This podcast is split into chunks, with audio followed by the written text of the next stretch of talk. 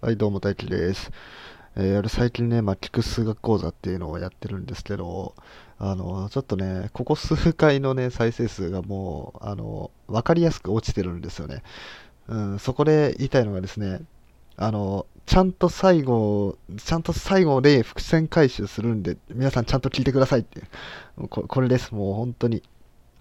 あの、ちゃんとこう、あの、俺が今ね、こう、数学講座、聞く数学講座でやってることっていうのは、その、絶対ね、もう、微分積分の計算で使うようなことばっかなんですよ。うん。で、まあそこで、あ、ここ、この計算こういう風に使うんだっていうようなのを、もう伏線回収をバンバンね、後からやっていこうと思うんで、もう、そこ、あの、もうね、今聞いてる段階でなんだこれつまんねえなって思ってても、その、なんとかね、あの、今、アマトの皆さんもね、聞いてもらえたらなと、本当に思います。うん。あの、学校の教育だとね、多分こういう方式ってなかなかできないと思うんですよ。まあその、まあ長期的に見れば、もちろんその、高校数学とかもね、そういう風になるんですけど、やっぱりその、学年によって、この分野やって、あの分野やって、この分野、あの分野やってっていう風に、そう、いろんな分野を順繰りに回していくじゃないですか、学校だと。うん。だけど、今、ここで俺がやってるのは、もう本当微積の話だけをしようとしてるんですよね。